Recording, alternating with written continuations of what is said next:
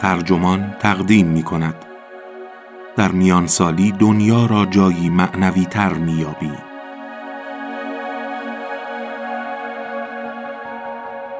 این تیتر یادداشتی است نوشته آرتور بروکس که در آتلانتیک منتشر شده و وبسایت ترجمان آن را با ترجمه میلاد اعظمی مرام منتشر کرده است.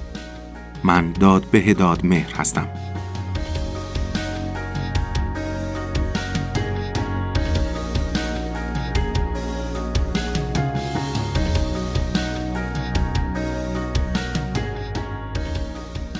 غالبا میان سالی را دوره‌ای حسرت بار و غم تصویر کردند. دورانی که در آن شور و هیجان دوران جوانی دیگر تمام شده. آرزوهایمان از دست رفته و حس می کنیم زندگی با شیبی ملایم رو به افول می رود. اما بسیاری از افراد در این سالها شوق معنوی تازه‌ای در وجود خود احساس می کنند. میلی درونی که معنای زندگی در جهان را برایشان عوض می کند و آنها را به تجارب روحی تازه ای می کشاند. تجاربی که گویا به همان اندازه ماجراجویی های دوران جوانی عمیق و خوشایند است. در کتاب مقدس داستان شگفتانگیزی درباره مردی به نام نیکودموس آمده که فریسی است و از مشایخ دین و با مسیح مدام در مشاجره است. یک شب نیکودموس تنها نزد مسیح می رود و می گوید ربی می‌دانیم که شما آموزگاری هستید که از جانب خدا آمده اید. یوحنا باب دو آیه سه و صادقانه چند سوال می‌پرسد. روشن است که نیکودموس انسانی جوینده است و مجذوب تعالیم نامتعارف مسیح شده است. نیز روشن است که او نمی‌خواهد کسی شاهد ملاقات او با مسیح باشد.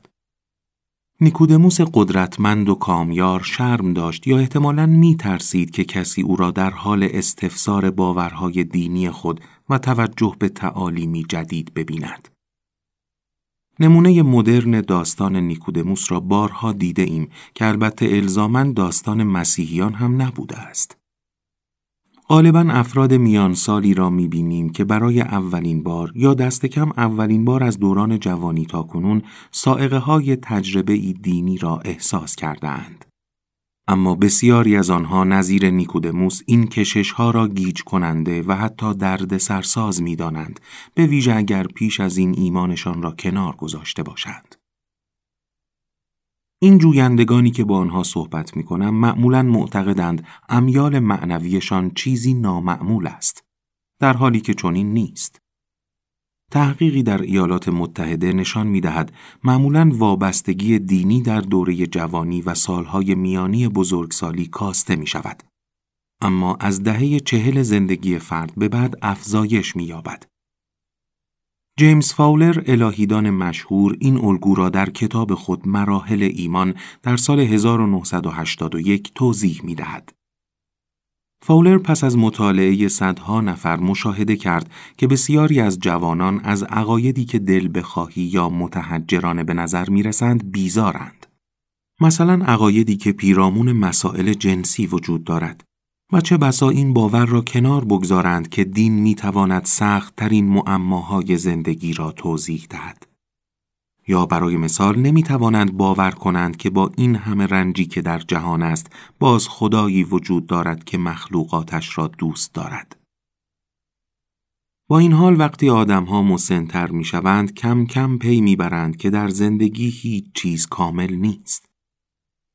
مطابق بررسی فاولر این لحظه است که نسبت به ابهام ها و مقایرت های دین بردبارتر می شوند و به تدریج در ایمان و معنویت خواه همان ایمان دوران کودکیشان باشد یا ایمانی دیگر زیبایی و تعالی را می بینند. فاولر در تحقیقی دیگر به این مسئله پرداخت که آیا مراحلی که او در دهه 70 و 80 میلادی باز شناخته بود با های مدرن سازگار است یا نه؟ نظیر افول مشارکت دینی در ایالات متحده و دید که چنین است. برای کسانی که در این سن پذیرای ایمان می شوند این تجربه مسرت بخش است. بزرگسالانی که به دین یا معنویتی اعتقاد دارند در کل شادتر هستند و معمولا کمتر از افراد بیدین افسرده می شوند.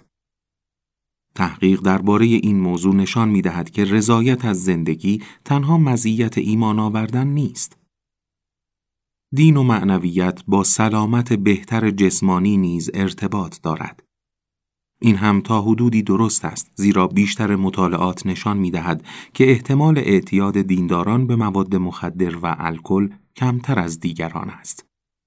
چونان که قبلا نوشتم اینکه فرد قائل به نوعی عمل یا ساختار باشد خواه دین سازمان یافته باشد یا نه که تأمل درباره اسرار زندگی و فرار وی از خودخواهی را میسر سازد می‌تواند خوشنودی و رضایت از زندگی را تا حد زیادی افزایش دهد اما این تحول ممکن است برای کسانی که این سائقه های معنوی معمول در میان سالی را دریافت می کنند دشوار باشد. بر سر راه ایمان موانع بسیاری است که اگر فرد تشنه معنویت راهی برای غلبه بر آنها پیدا نکند ممکن است منصرف شود.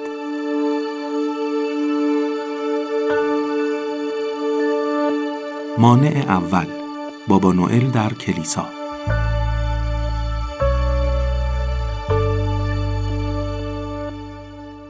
وقتی بچه هایم کوچک بودند یک بار من و خانوادم با ماشین از کنار کلیسای کاتولیک خودمان گذشتیم و پسر بزرگم که آن زمان حدود چهار سال داشت پرسید آیا بابا نوئل در کلیسا زندگی می کند؟ من و همسرم به آن سوال خیلی خندیدیم اما آن پرسش مشکلی رایج در تکوین ایمان را نشان می دهد. نخستین احساسات ما به ایمان در کودکی شکل می گیرد و تا بزرگسالی نیز با ما می ماند.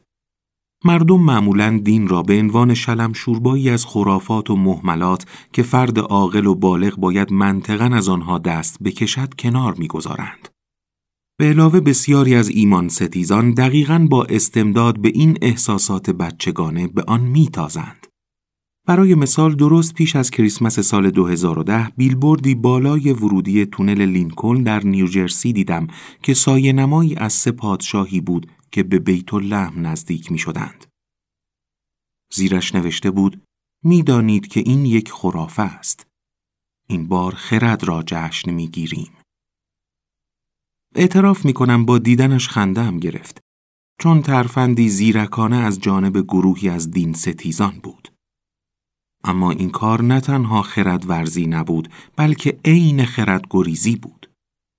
آنها می‌خواهند ایمان را به داستانی تقلیل دهند که بسیاری از ما در کودکی شنیده ایم و بعد اگر در بزرگسالی جزئیات ادبیش درست به نظر نیاید آن را یکجا رد کنند. این به همان اندازه معقول است که از همسرتان جدا شوید زیرا ازدواجتان پایان خوش قصه های پریانی که در کودکی شنیده اید را برآورده نکرده است. راه حل مانع بابا نوئل در کلیسا این است که دوباره و با چشمان باز با ایمان آشنا شوید. اگر کتابی را که در کودکی خانده اید در بزرگسالی دوباره بخوانید احتمالا آن را بسیار متفاوت با خاطراتتان خواهید یافت و به مطالبی توجه خواهید کرد که قبلا ندیده بودید. همین مسئله درباره عمل دینی نیز صادق است. همه ما پرسش های جدی درباره معنای زندگی داریم. و یکی از مزایای سنت های دینی این است که متون مقدسشان علمای دینی و متدینان قبلی از دیرباز به این پرسش ها توجه داشتند. اگر آخرین باری که در عشای ربانی شرکت کرده اید یا متنی دینی خانده اید در کودکی بوده است یا اگر هرگز چون این کاری نکرده اید بلکه صرفا تصوری از آن دارید بکوشید به عنوان فردی بالغ و با ذهن و دل باز چون این کاری بکنید. ممکن است این اعمال حقایقی در خود داشته باشند که در خاطرات یا تخیل شما نیست.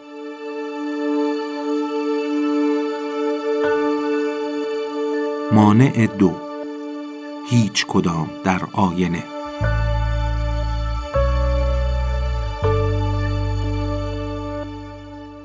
پاسخ به پرسش من چه کسی هستم چیزی است که روانشناسان خودنگاره مینامند. تغییر در خودنگاره راحت نیست و مردم معمولا نسبت به هر چیزی که نحوه خودفهمیشان را تهدید می کنند شدیداً مقاومت می کنند. مثال دقیقش جایی است که فرد طبق خودنگارش آدمی غیر دینی است یا مطابق با گزینه های تحقیقات پیمایشی هیچ کدام است. در واقع بیش از یک پنجم امریکایی ها خودشان را لاعدری دانستند. اینکه خود را لاعدری بدانیم احتمالاً صدی بر سر راه ایمانیابی نیست. خلایی است که باید پر شود. درست؟ اما لاعدری نوعی هویت است و برای بسیاری از مردم به اندازه هویت کاتولیک یا بودایی نیرومند است. به سختی می‌توان از آن دست کشید. در واقع ممکن است که صرف قبول اندیشه های دینی یا معنوی تهدیدی برای خودنگار محسوب شود. کلید حل این مشکل یادآوری این نکته است که حتی اگر لاعدری توصیف درستی از شمای آن زمان باشد نیازی نیست که آن را تعهدی مادام العمر بدانید. در واقع یکی از نشانه های سلامت این است که به صورت منظم از خودنگارهمان استنتاق کنیم و پذیرای این اندیشه باشیم که ممکن است تغییر کنیم. نه اینکه یک بار تصمیمی بگیریم و برای همیشه به آن بچسبیم. حتی اگر همچنان لاعدری را هویت خود بدانید خواهید دانست که این تصمیم برای شما اکنون صادق است نه شمای قبلی. اما اگر بخواهید وجه معنویتان را کشف کنید نیازی نیست ناگهان خودنگاریتان را از لاعدری به مؤمن متعهد تغییر دهید. ممکن است خودتان را فعلا لاعدری یا احتمالا لاعدری اما پذیرای پیشنهاد بدانید. این کار مقداری تواضع و انعطاف پذیری یا شاید آسیب پذیری در فهم شما از خودتان تزریق می کند که تأثیر نیرومندی دارد. ممکن است فعلا ایمان نداشته باشد اما در باز است. ممکن است چیز جذابی وارد شود.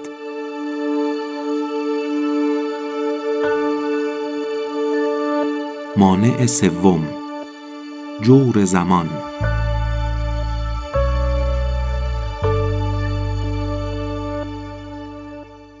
ایجاد معنویت یا ایمان آوردن نیازمند زمان و تلاش است.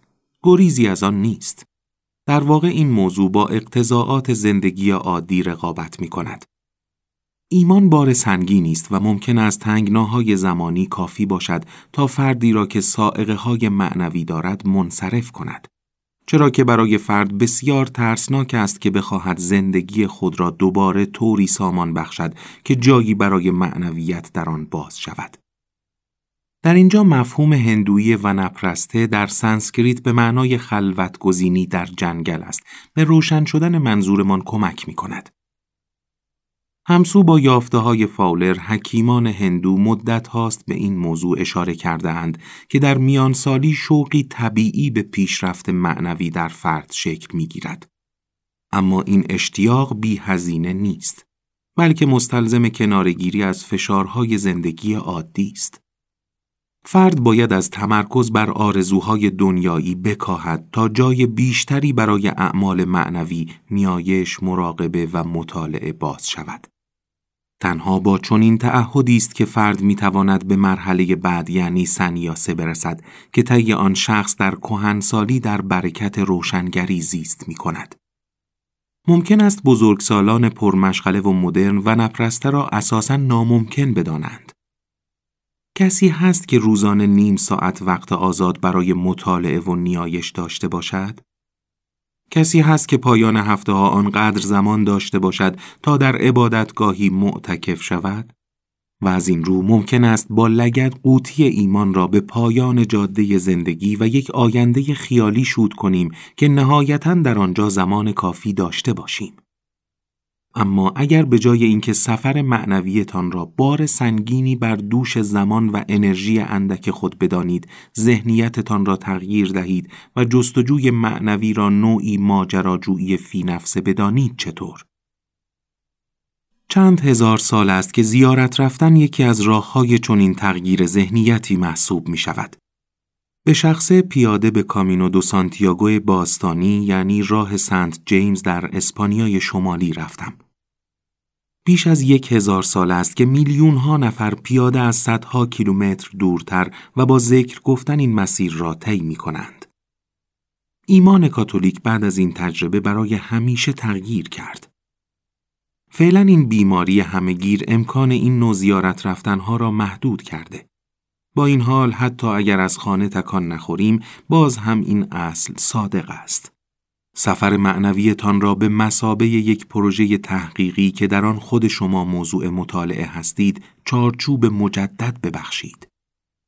این زیارتی است که می تواند به شما کمک کند بیشتر درباره خودتان و درباره خود زندگی بدانید. وقتی به هویتمان به مسابه هویت‌هایی ثابت و تغییر ناپذیر میاندیشیم من چون این کسی هستم من چون این کسی نیستم خودمان را از بسیاری از امکانهای زندگی محروم می کنیم. اگر نسبت به بازسنجی اندیشه هایمان درباره خود نگاه بازی داشته باشیم می توانیم خودمان را از غرق شدن در الگوهایی که برای خودهای متغیرمان صادق نیستند در امان نگه داریم. و تحقیقی که در اینجا معرفی کردم نشان می دهد که وقتی مسئله ایمان باشد بسیاری از مردم با گذر عمر تغییر می کنند. اگر کشش معنوی غیر ای را در وجودتان احساس می کنید بدانید که طبیعی است. اگر ایمان چیزی است که واقعا می خواهید به خاطر موانع مسیر از آن دست بر ندارید و برخلاف نیکودموس دزدکی انجامش ندهید. مهم نیست سر از کجا در می آورید. جستجوی معنوی می تواند یکی از بزرگترین لذتهای زندگی باشد. چنان که شاعر و یوگی هندی شری اوریبیندو ماجراجویی ایمان را چنین توصیف می کند. نیروی الهی در بافتها و سلولها ورزیدن می گیرد و عهدهدار تنفس و تکلم و عمل می گردد و تمام اندیشه ها تابشی از خورشیدها خواهد شد و هر احساسی یک شعف آسمانی. آسمانی باشد یا نه این شعف واقعی است. آن را در آغوش بکشید.